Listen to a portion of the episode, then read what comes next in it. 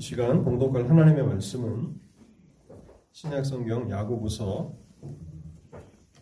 1장 19절에서 18절에서부터 27절까지의 말씀을 읽도록 하겠습니다. 한 가지 광고를 더 드리면요. 영어 예배를 담당하시는 스티브 러드윅께서 심한 감기에 들리셔서 오늘 어, 못 나오셨습니다. 그래서 영어 예배와 한국 예배 연합 예배로 드리고 있는데 회복을 위해서 여러분 기도해 주시기를 바랍니다. 야고보서 1장 18절에서 27절까지를 읽도록 하겠습니다.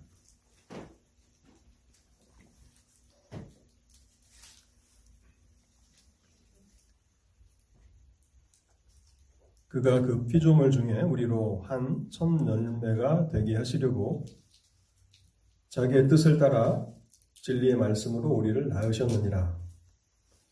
네, 사랑하는 형제들아, 너희가 알지니 사람마다 듣기는 속기하고 말하기는 더디하며 성내기도 더디하라. 사람이 성내는 것이 하나님의 의를 이루지 못함이라. 그러므로 모든 더러운 것과 넘치는 악을 내버리고 너희 영혼을 능히 구원할 바 마음에 심어진 말씀을 온유함으로 받으라. 너희는 말씀을 행하는 자가 되고 듣기만 하여 자신을 속이는 자가 되지 말라. 누구든지 말씀을 듣고 행하지 아니하면 그는 거울로 자기의 생긴 얼굴을 보는 사람과 같아서 제 자신을 보고 가서 그 모습이 어떠했는지를 곧 잊어버리거니와 자유롭게 하는 온전한 율법을 들여다보고 있는 자는 듣고 잊어버리는 자가 아니요 실천하는 자니 이 사람은 그 행하는 일에 복을 받으리라. 누구든지 스스로 경건하다 생각하며 자기 혀를 재갈 물리지 아니하고 자기 마음을 속이면 이 사람의 경건은 헛것이라. 하나님 아버지 앞에서 정결하고 더러움이 없는 경건은 곧 고아와 과부를 그 환란 중에 돌보고 또 자기를 지켜 세속에 물들지 아니하는 그것이니라. 아멘. 이 말씀을 듣기 전에 잠시 하나님의 은혜를 구하며 기도하도록 하겠습니다. 자비로우신 하나님, 오늘도 복되고 거룩한 주님의 날을 저에게 허락해 주시고 또 저에게 생명과 건강을 허락해 주셔서 하나님 앞에 나와 하나님을 예배하게 하시니 감사합니다. 하나님 오늘도 저희가 하나님의 은혜를 사모하며 이렇게 예배로 모였습니다. 그리고 이 시간은 하나님의 말씀을 듣는 시간이 오니 오늘도 말씀을 축복하여 주실 때에 하나님의 말씀이 저희 심령 가운데 잘 깨달아지게 하옵소서. 오늘도 진정한 예배의 축복은 하나님의 말씀을 듣고 그것을 행하는 자들에게 임하게 된다고 말씀하셨사오니 이곳에 앉아 있는 사랑하는 성도들 마음을 잘 말씀을 잘 경청하게 하시고 들을 뿐만 아니라 그 말씀대로 행하게 하실 때에 하나님께서 성도들에게 주시는 풍성한 복락을 삶에서 경험하게 하옵소서. 또 오늘 사랑하는 성도들 가운데 함께하지 못한 성도들도 있습니다. 어느 곳에 있든지 하나님께서 선한 길로 인도하여 주시고 죄악의 길에 있지 않게 하시고 하나님께 가까이 하는 것이 복인 것을 깨달아서 다음에는 저희와 함께 예배할 수 있는 예배의 자리로 인도하여 주옵소서. 이 시간에 주의 성령께서 이 모든 말씀 선포 시간을 주관하여 주시기를 원하올 때에 우리 주님 예수 그리스도의 이름으로 기도하옵나이다. 아멘. 지난주에 이어서 야고보서 1장 말씀을 계속 살펴보고자 합니다. 우리는 지난주에 성도들의 영적인 성숙을 이루기 위해서 두 가지 중요한 문제를 잘 해결해야 한다는 사실을 생각해 보았습니다. 성도들이 영적인 성숙함을 이루기 위해서 극복해야 하는 그 두 가지가 무엇이었습니까? 첫 번째는 시련이라고 말씀을 드렸습니다. 성도들의 그 믿음의 삶 가운데 찾아오는 믿음의 시련 그것을 잘 인내하며 견뎌야 합니다. 그리고 두 번째는 우리의 마음 가운데 일어나는 유혹, 이 시험을 잘 이겨내야만 성도들은 믿음의 성숙함 가운데 이르게 된다고 야고보서는 설명합니다. 특별히 시련은 성도들에게 유익하기 때문에 시련이 우리를 찾아올 때에 온전히 기쁘게 여기라고 야고보서는 말씀합니다. 그리고 특별히 시련의 때에는 하나님 앞에 지혜를 주시기를 위해서 간구해야 한다고 말하고 있습니다.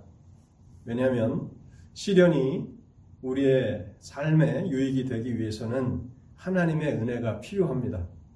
하나님의 지혜를 통해서 그 시련을 잘 감당한다면 우리는 큰 유익을 얻는다고 말씀하고 있습니다.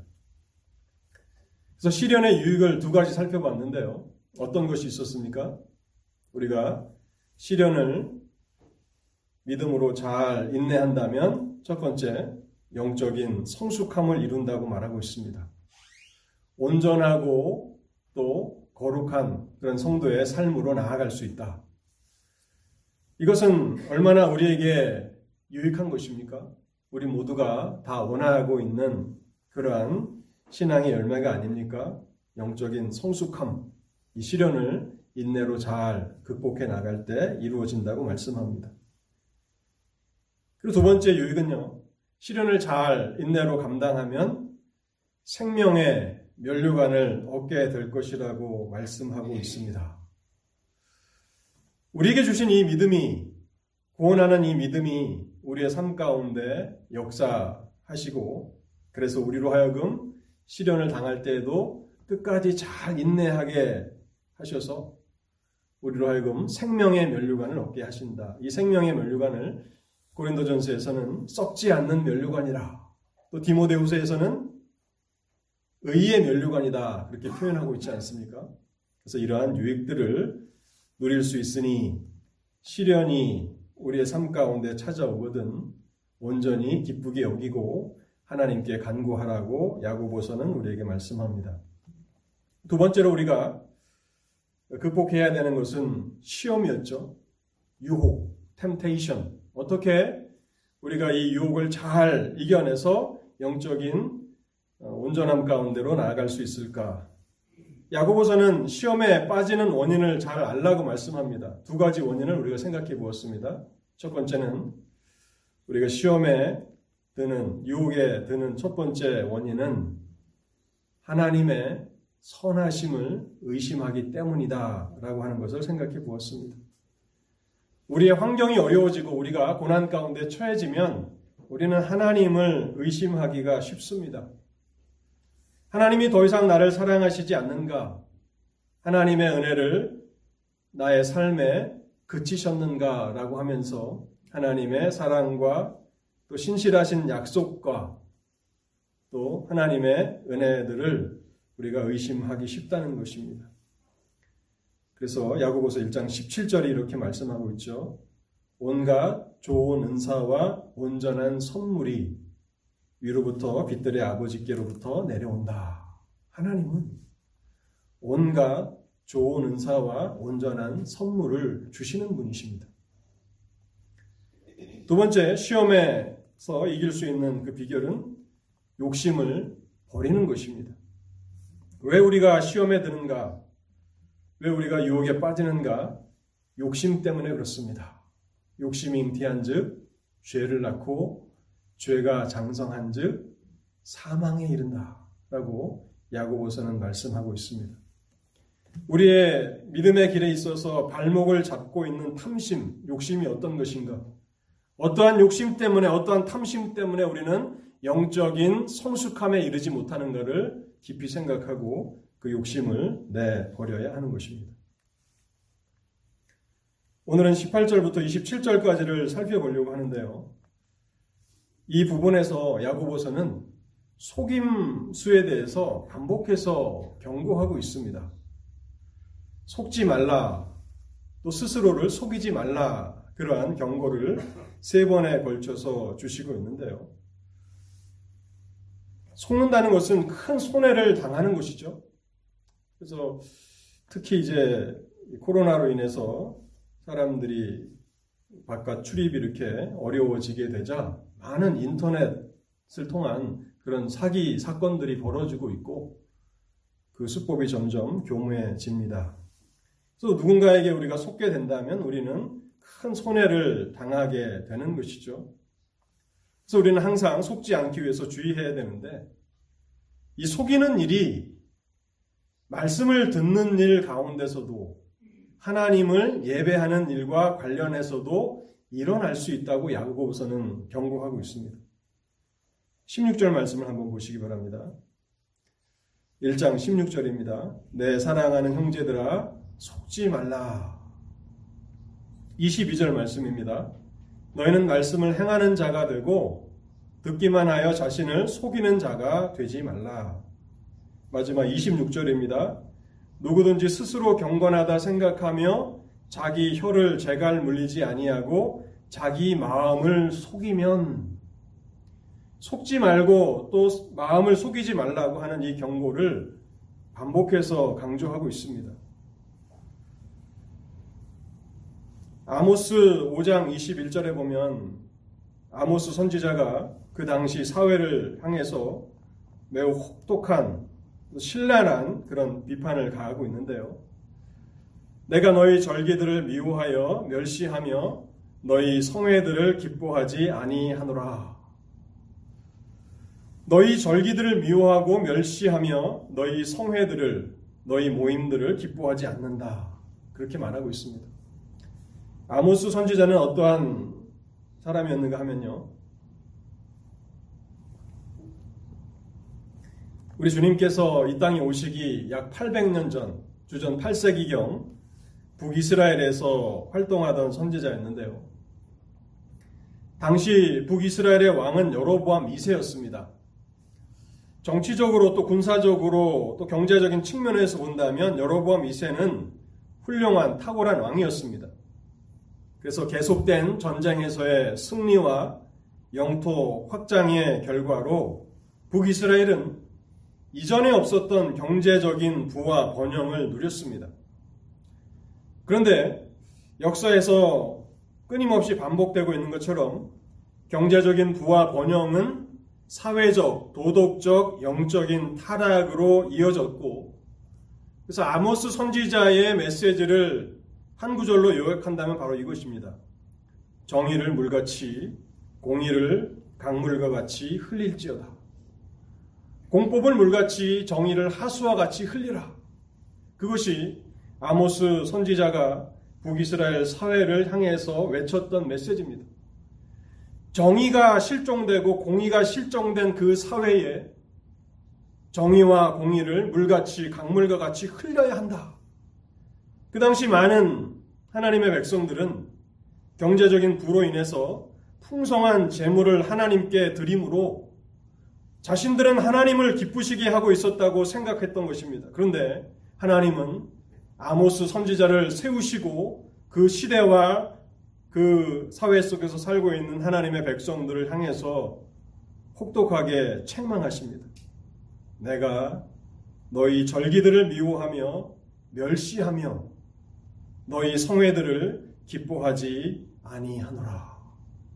얼마나 두 귀가 울리는 충격적인 그런 말씀입니까? 종교개혁자 칼빈은 예배에 관련해서 이와 같은 글을 남겼는데요. 참된 예배에 대해서 이렇게 씁니다. 참된 예배는 모든 그리스도인의 영혼에 기쁨을 주어야 하지만 여전히 우리의 영혼은 죄로 오염되어 있기 때문에 그러한 일이 항상 일어나지는 않을 것입니다. 참된 영혼은, 참된 예배는 모든 예배자들에게 신령한 기쁨을 주어야 하지만, 그러나 문제는 우리의 영혼이 죄로 깊이 물들어 있기 때문에 그러한 일이 매일 예배마다 일어나지는 않는다는 것입니다. 그러면서 마치 우리 예배를 보고 있는 것처럼 오늘 이 시대의 예배를 보고 있는 것처럼 이렇게 꿰뚫는 말씀을 덧붙입니다. 우리는 하나님께 예배를 드리면서도 깜빡 졸 수 있습니다. 우리의 생각은 따분하다 또는 아무것도 없는 게 없다라고 배회할 수도 있습니다. 살아계신 하나님을 예배하는 자리인데 우리 영혼은 졸 수 있다는 것입니다. 그리고 우리가 생각으로는 이 얼마나 따분한 예배인가, 이 예배를 통해서 아무것도 얻는 것이 없는 것이 아닌가라고 생각이 방황할 수 있다는 것입니다. 그런데 돌연 그 책망을 이제 말씀을 읽는 독자들을 향해서 이렇게 질문을 합니다. 그렇다면 우리는 참된 예배를 위해서 어떤 노력을 했습니까? 우리는 참된 예배를 드리기 위해서 어떤 노력을 했습니까? 라고 이제 그 비난의 화살을 청중들을 향해서 돌립니다. 그러면서 예배를 다시 정의하면서 하나님을 예배한다는 것은 찬양과 영광의 제사와 영예를 하나님께 능동적으로 드리는 것이며 하나님의 말씀 선포를 경청하는 것이고 성례에 참석하는 것입니다. 라고 그렇게 글을 맺고 있습니다. 여기서 저는 강조하고 싶은 것이 능동적으로 라고 하는 말입니다. 우리가 예배하는 데 있어서 앞에서 사회를 보고 말씀을 전하는 목사들이 모든 것을 다 한다라고 생각하시기 쉽지만 성도들이 능동적으로 그 예배에 참여해야 하는 것입니다. 대표로 기도하는 사람들의 한 구절 한 구절의 기도를 들으면서 뭐 입을 통해서든 아니면 마음으로든 아멘하고 우리가 찬송가 곡조들 하나하나의 가사를 깊이 음미하면서 하나님 앞에 영광을 돌리는 것입니다. 말씀을 들을 때도 그것이 성경으로부터 나온 것이라면 아멘하며 그것을 받아들이는 예배는 능동적인 그러한 자세로 임해야 하는 것이라고 설명하고 있는 것입니다. 저는 오늘 이 야구보서 1장 이 마지막 부분을 통해서 말씀에 참된 유익을 누리려면 이라고 하는 제목으로 야고보서 말씀을 여러분들과 함께 살펴보려고 합니다. 말씀에 참된 유익을 누리려면 어떻게 해야 합니까? 첫 번째로요. 우리는 우리 자신을 준비해야 합니다. 특별히 우리 마음을 준비해야 합니다. 예배에 있어서 이 일은 아무리 강조해도 지나치지 않습니다. 21절 말씀을 읽어보겠습니다. 그러므로 모든 더러운 것과 넘치는 악을 내버리고 너희 영혼을 능히 구원할 바 마음에 심어진 말씀을 온유함으로 받으라. 야고보는 1장에서 우리의 마음을 밭에 비유하고 있습니다. 밭과 같다라고 그렇게 얘기하면서 만일 우리가 밭을 잘 가꾸지 않는다면 어떻게 됩니까? 금방 잡초들만 무성하게 자라나게 되겠죠. 그래서 밭에 무엇인가 농작물을 재배하기를 원한다면 무성하게 자란 잡초들을 먼저 제거해야 합니다. 그런데 이와 같은 일이 하나님의 말씀을 듣는 일에서도 동일하게 적용되고 있다고 말씀하고 있는 것입니다. 하나님의 말씀을 듣기 전에 우리는 우리의 마음을 준비해야 하고 특별히 21절에서 기록하고 있는 것처럼 모든 더러운 것과 넘치는 악을 내버려야 합니다. 마음이 세상에 온갖 더러운 것들로 가득 차 있다면 어찌 하나님의 말씀이 우리에게 은혜로이 임하실 수가 있겠습니까? 여기 모든 더러운 것과 넘치는 악이 무엇인가 우리가 생각해 볼 때 아마도 앞에서 언급하고 있는 욕심이 이 안에 들어 있을 것입니다. 우리를 유혹에 빠지게 하는 이 욕심, 또 육체의 정욕, 또 세상에 대한 사랑, 이 모든 것들이 우리를 하나님 가까이로 나아가는 것을 방해하는데 이 모든 것들을 먼저 제거해야 한다고 말씀하고 있습니다. 시간 관계상 칼빈의 글을 다 인용하지는 않겠습니다만 칼빈이 이 부분과 관련해서 이런 얘기를 합니다. 안식일을 준비하는 자세의 필요성에 대해서 말씀하면서요. 오늘날 안식일을 지킨다, 주의를 성수한다 라고 하는 그 개념이 정말 많이 무너져 내리고 있지 않습니까? 그 중에 하나는 이 안식일이 하나님의 영구한 도덕법이라고 하는 그런 확신이 흔들리기 때문에 그러한 것입니다. 많은 사람들이 구약의 율법을 우리가 도덕법, 또 사회법, 의식법 이렇게 나누면서 사회법이나 의식법, 제사법 같은 것들은 그리스도 안에서 다 성취가 되어서 신약의 성도들에게는 더 이상 유효하지 않다라고 생각하고 이제 그 영적인 도덕법만 살아있다 그렇게 생각을 하십니다. 그 말은 맞는 것입니다. 그런데 십계명의 제4계명인 안식일을 거룩히 지키라고 하는 그 말씀이 도덕법인가 아닌가 하는 것입니다.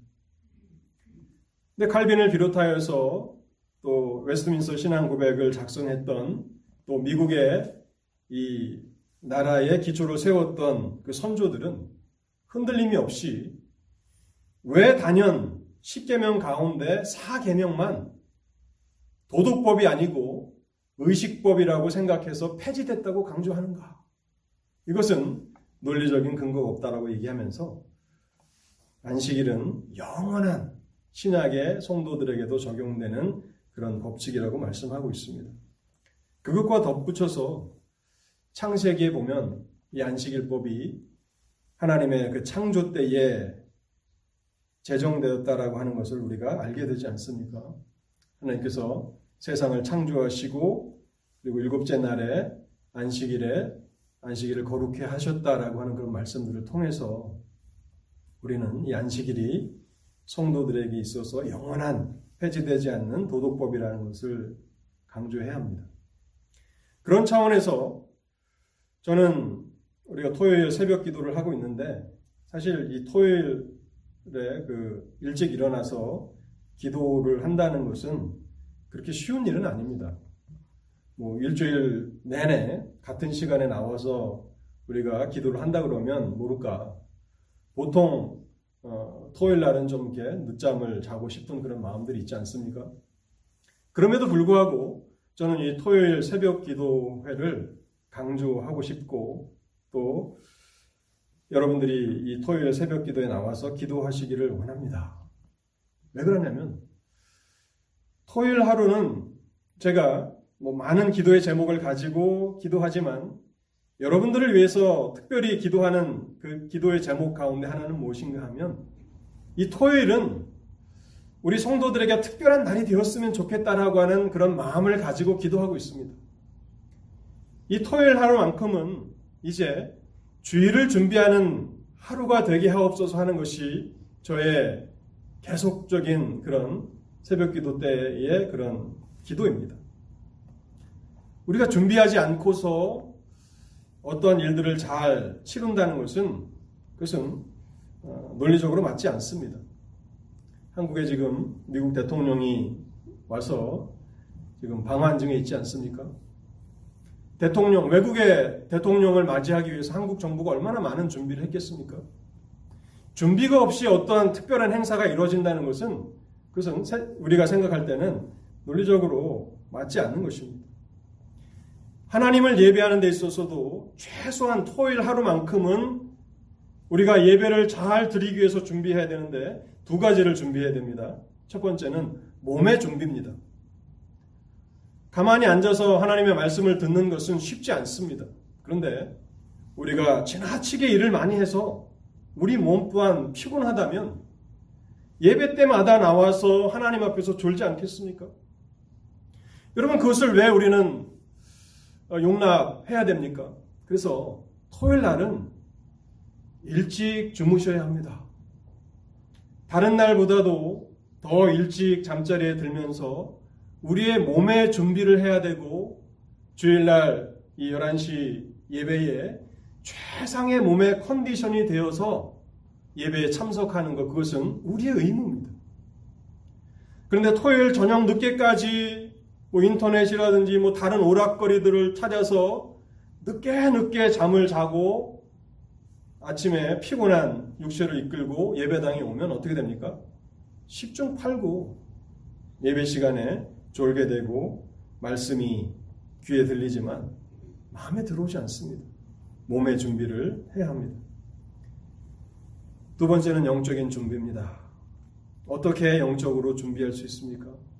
하나님 앞에 은혜를 주시길 위해서 기도해야 하는 것입니다.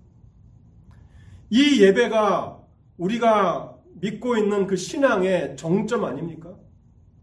예배가 아니면 우리에게 우리의 신앙을 어떻게 나타낼 수, 나타낼 수 있습니까? 이것은 우리 신앙에 있어서 절정입니다. 그렇기 때문에 예배에 우리의 영혼이 능동적으로 참여하고 은혜를 얻기 위해서 하나님 앞에 기도해야 하는 것입니다. 호세아 10장 12절 말씀을 제가 한번 읽어보겠습니다. 너희가 자기를 위하여 의를 심고 긍휼을 거두라. 지금이 곧 여호와를 찾을 때니 너희 묵은 땅을 기경하라. 마침내 여호와께서 임하사 의를 비처럼 내리시리라. 우리가 우리의 마음을 잘 준비하고 우리의 영혼을 우리의 몸을 잘 준비하고 그렇게 묵은 땅에 준비되지 않은 마음의 하나님의 말씀을 받지 않고 잘 준비된 상태에서 하나님의 말씀을 받으면 호세아 10장 12절에 마침내 여호와께서 임하사 의를 비처럼 내리시리라 하나님께서 은혜를 퍼 부어 주시겠다고 약속하고 계시는 것입니다. 그래서 예배에 있어서 우리가 속지 않기 위해서 첫 번째로 마음에 새겨야 하는 것은요. 우리 자신을 잘 준비하는 것입니다. 우리의 마음을 준비하는 것입니다. 두 번째는요. 어떻게 우리가 이 예배하는 일과 관련해서 말씀을 듣는 일과 관련해서 스스로를 속이지 않을 수 있는가? 말씀을 잘 경청하는 것입니다. 말씀을 잘 경청하는 것입니다. 19절 말씀을 제가 읽어보겠습니다. 내 사랑하는 형제들아 너희가 알지니 사람마다 듣기는 속히 하고 말하기는 더디하며 성내기도 더디하라. 사람마다 듣기는 속히 하고 속히 들으라. 듣는 데 있어서 민첩해지라 하는 것입니다. 이 19절 말씀을 요약하면 말씀을 잘 경청하라는 것입니다. 제가 수요 기도회 때 나누었던 베드로전서 3장 12절에 보면 이런 말씀이 있습니다. 주의 눈은 의인을 향하시고 그의 귀는 의인의 간구에 기울이시되 하나님의 눈은 온 세상을 다 살피시지만 특별히 의인들을 향하여 주목하고 계시고 또 하나님의 귀는 저들의 부르짖음에 저들의 간구에 기울이신다라고 말씀하고 있습니다. 하나님이 성도들의 기도에 귀를 기울이신다라고 하는 것은 얼마나 큰 은혜입니까? 여러분 우리가 기도를 해야 되는 그러한 동기부여가 충분히 되지 않습니까? 우리가 하나님을 향하여서 우리의 입을 열고 하나님 앞에 간구하면 하나님이 특별히 그 귀를 기울이신다고 말씀하고 있는 것입니다. 이런 하나님이 이제 우리에게 말씀하실 때 우리는 어떻게 합니까? 우리 또한 하나님의 말씀에 귀를 기울여야 하는 것입니다. 그것이 경청이라고 하는 말의 뜻입니다. 하나님의 말씀을 잘 경청하라 그것은 귀를 기울여 그 말씀을 듣는 것입니다.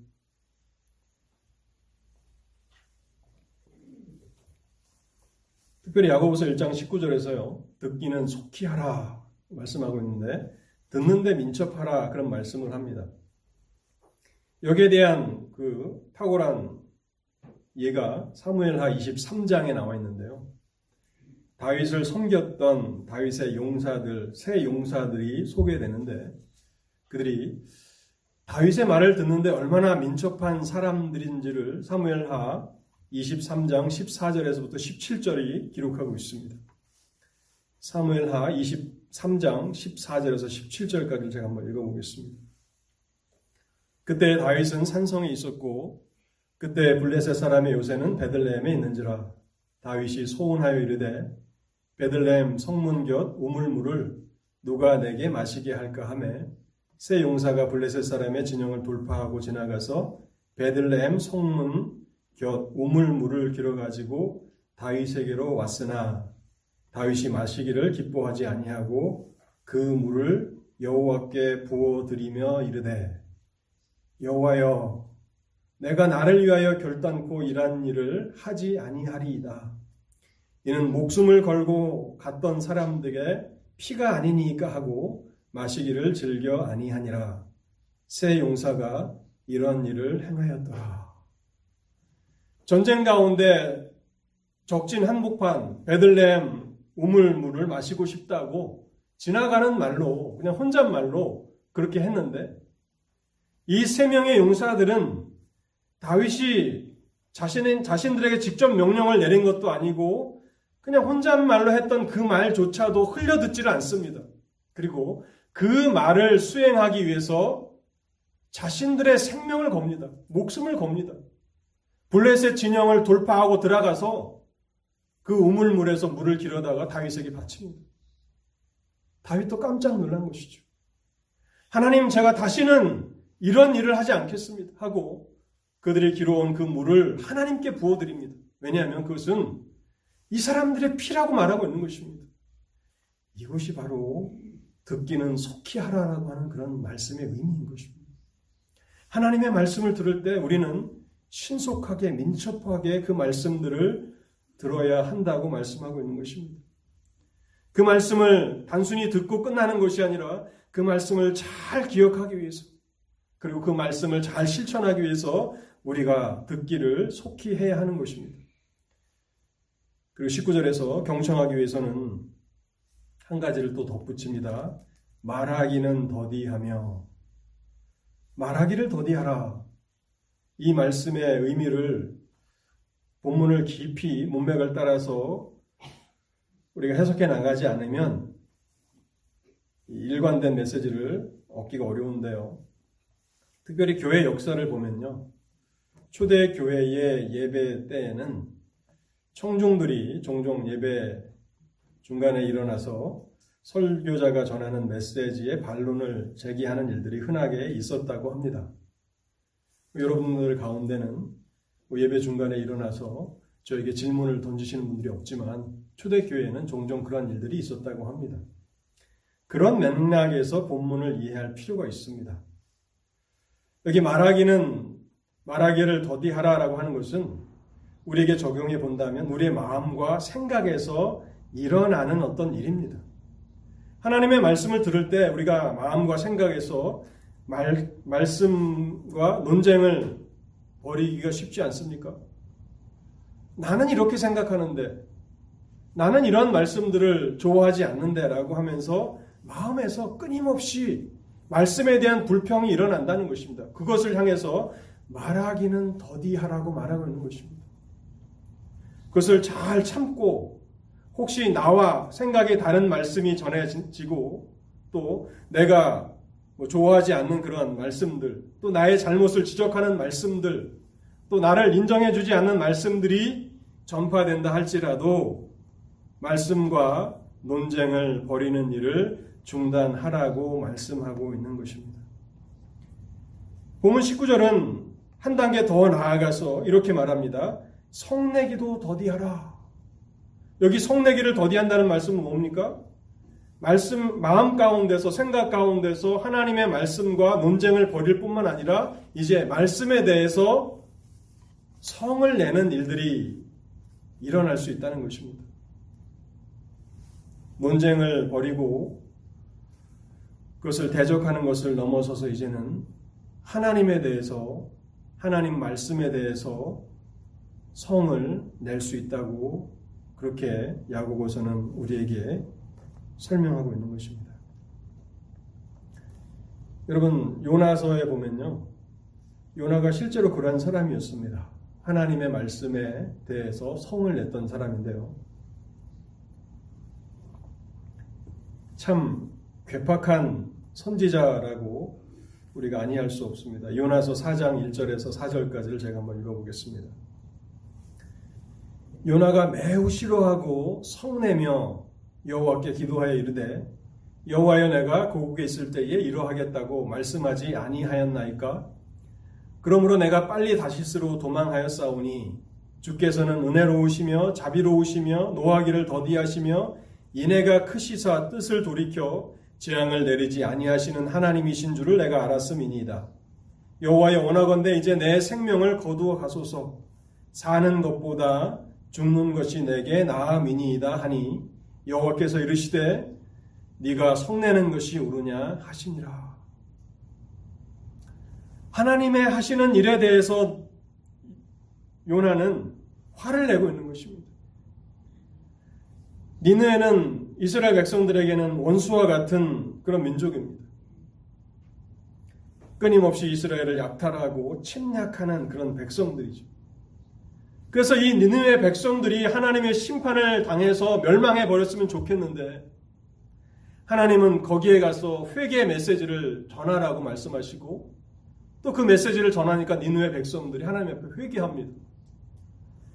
니느의 회개를 들으신 하나님께서 이제 내리시겠다고 말씀하신 그 심판을 철회하십니다. 그러자 요나가 하나님을 향해서 성을 내는 것입니다.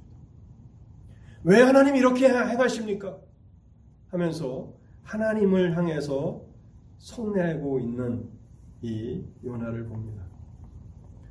근데 우리가 예배 자리에서 똑같이 하나님의 말씀에 대해서 우리가 논쟁을 벌이고 그 논쟁을 넘어서서 하나님에 대해서 또 말씀에 대해서 또 설교자에 대해서 그렇게 화를 내고 성을 낼 수 있다는 것입니다. 여러분 이런 일은 사도행전에 보면 비일비재하게 일어났는데요. 사도행전 7장 54절 에 보면 또 22장 22절 이하에 보면 그런데요. 시간 관계상 사도행전 7장만 읽어보겠습니다.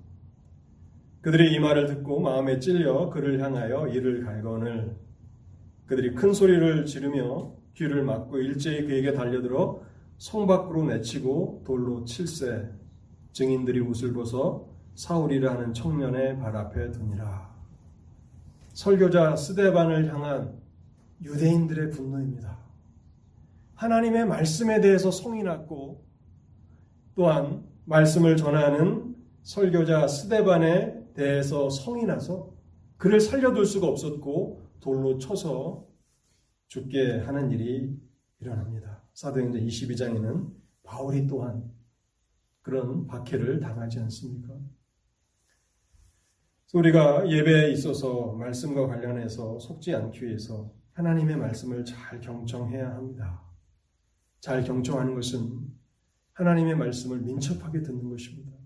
그리고 말하기를 더디하는 것입니다. 성내기를 더디하는 것입니다. 그리고 말씀을 귀를 기울여 잘 듣는 것입니다.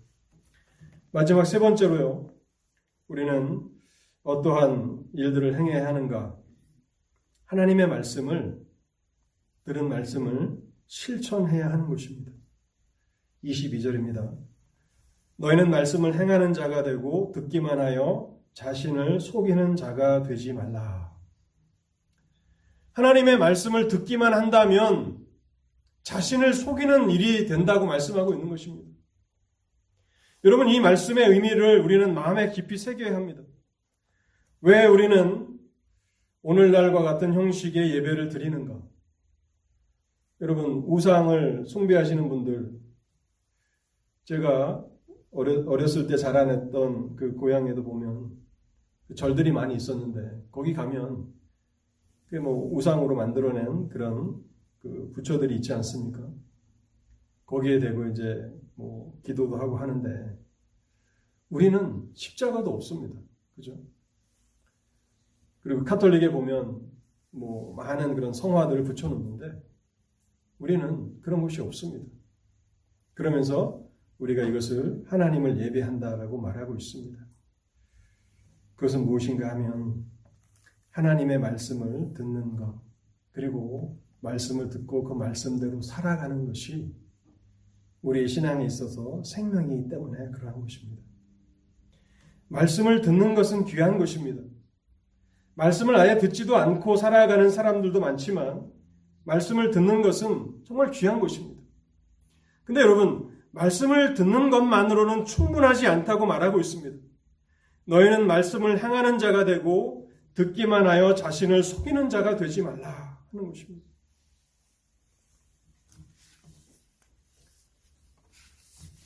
만약 우리가 예배에 나와서 오늘도 말씀을 전하는 설교자의 말씀을 잘 들으면 내가 예배를 잘 했다.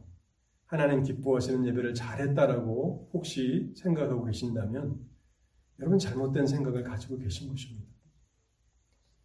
하나님이 원하시는 것은 그 정도가 아닙니다. 단순히 말씀을 듣는 것만으로는 충분하지 않습니다. 물론 말씀을 전혀 듣지 않는 것보다는 말씀을 듣는 것이 100배, 1000배 낫습니다. 그러나 우리가 거기에만 머물러 있다면 우리 자신을 속이는 것이라고 말씀하고 있습니다.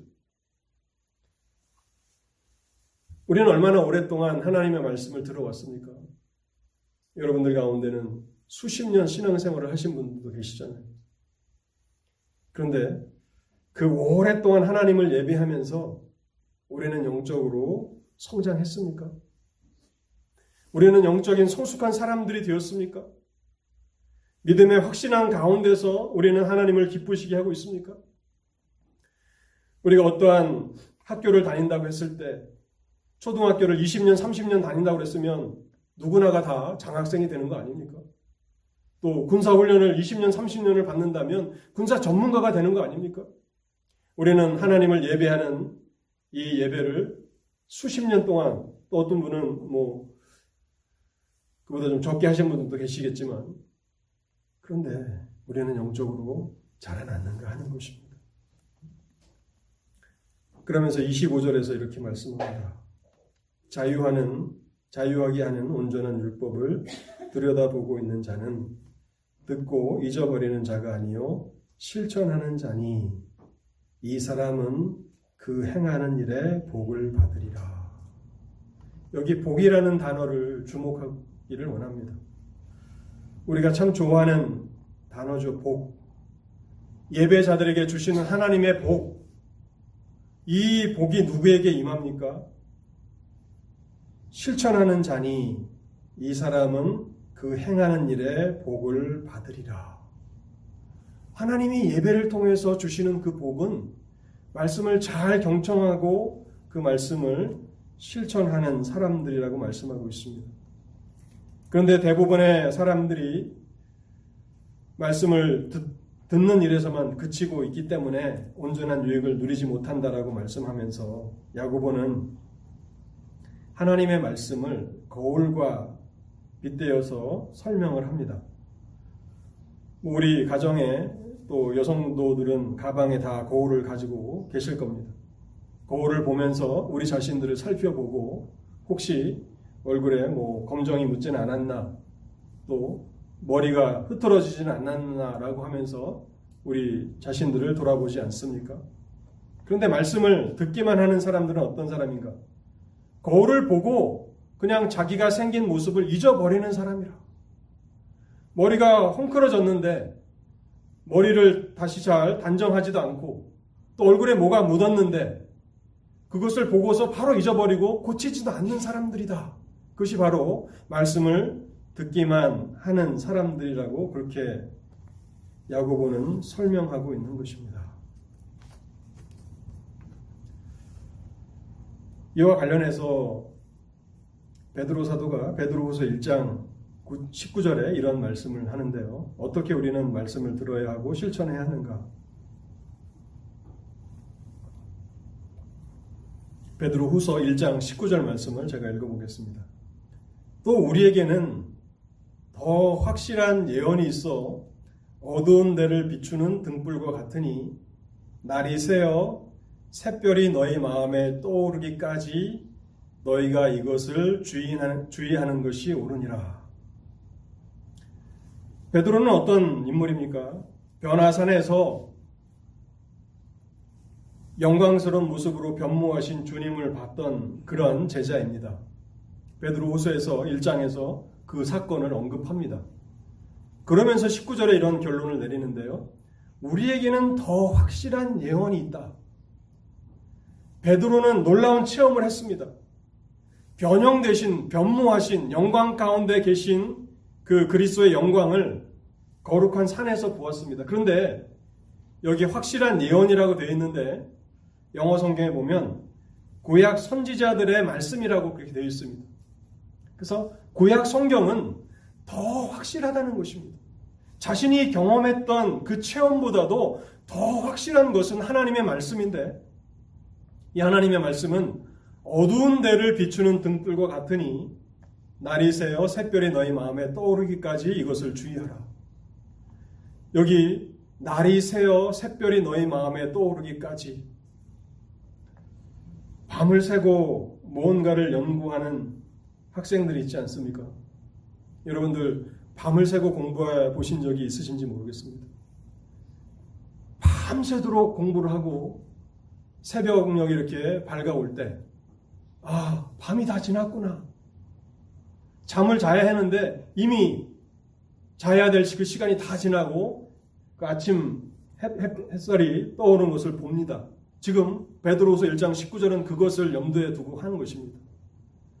잠을 자야 하지만 몸을 위해서 건강을 위해서 잠을 자야 하지만 그러나 잠을 잘 수 없고 해야 될 그 일이 있어서 연구할 것이 있어서 연구하는 한 그 학자의 모습을 그려놓으면서 날이 새어 새별이 너희 마음에 떠오르기까지 이것을 주의하라. 특별히 이것을 영적으로 적용하면 하나님의 말씀이 새별과 같이 그렇게 깨달아져서 마음에 분명하게 깨달아질 때까지 그 말씀을 놓치지 말라는 것입니다. 하나님이 나에게 주신 이 말씀을 혹여 놓칠까봐 붙들고 또 붙들고 내 기억이 연약하기 때문에 잊어버릴까봐 잊어버리지 않기 위해서 최선의 노력을 가하는 것이 옳다는 것입니다. 여러분 그렇게 된다면 우리는 하나님께서 주신 예배를 통해서 충만한 그러한 은혜를 경험하게 될 것입니다.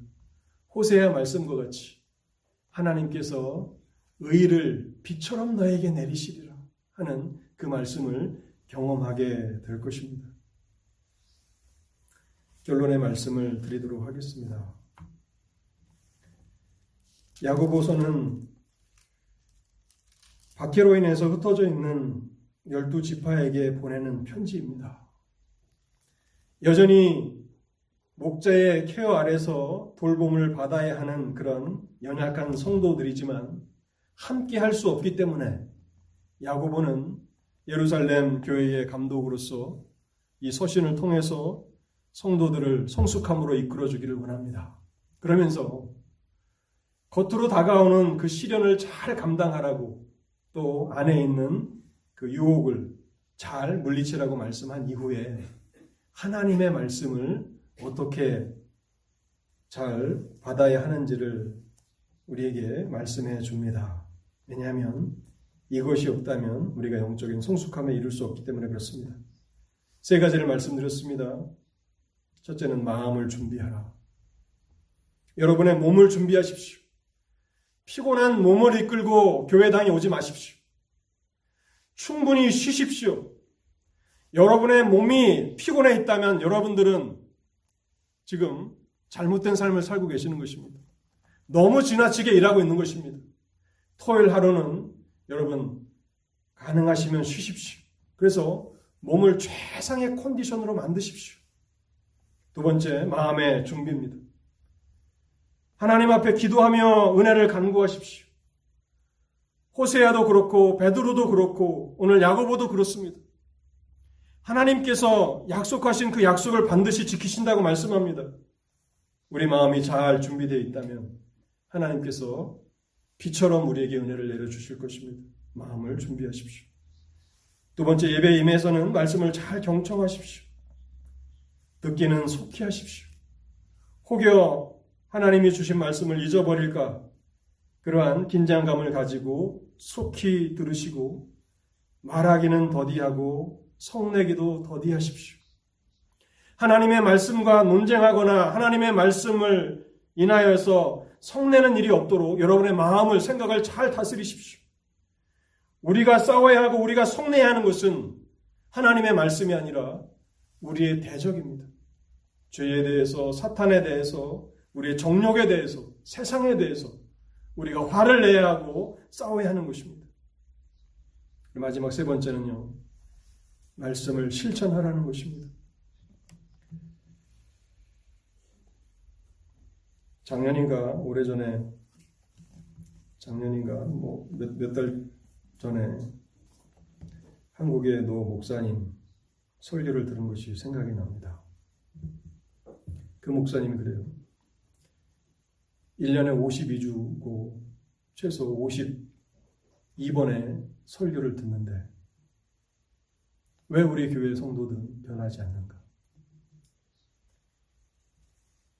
한 예배에 한 가지만 고친다면 1년에 52가지가 바뀔 텐데 10년, 20년을 예배를 다녀도 변하지 않는다라고 그 노 목사님이 탄식하며 설교했던 그것이 기억이 납니다.